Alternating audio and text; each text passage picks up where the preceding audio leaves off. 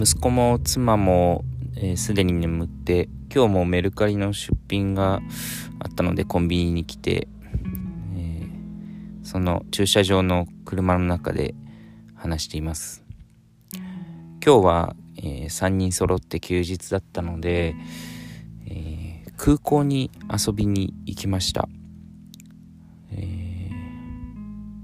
最近あの息子は紅の豚が好きで、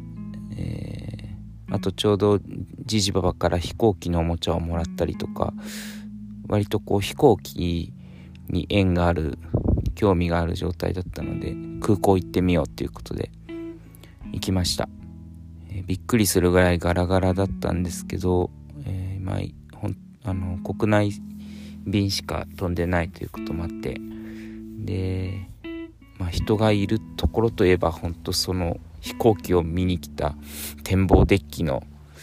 えー、子供連れのファミリーという感じでした。息子が、まあ、展望デッキについて、まあ、飛行機とか大きいヘリコプターとかトーイングカーとかそういういろんな乗り物とにかく大好きなのでそれを見てテンション上がってで肩車してずっと見てたんですけれども息子ずっとずっと喋りっぱなしであのー、飛行機が見えるとか富士山が見えるとかもうとにかくとにかくずっと喋って大きな声で。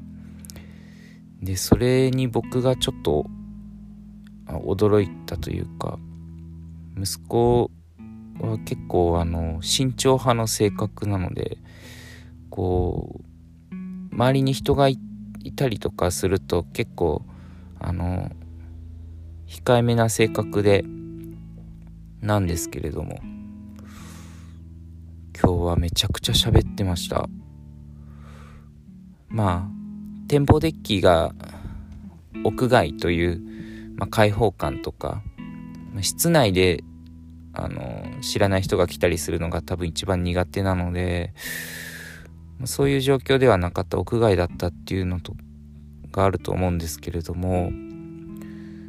おそらくなんですけどあの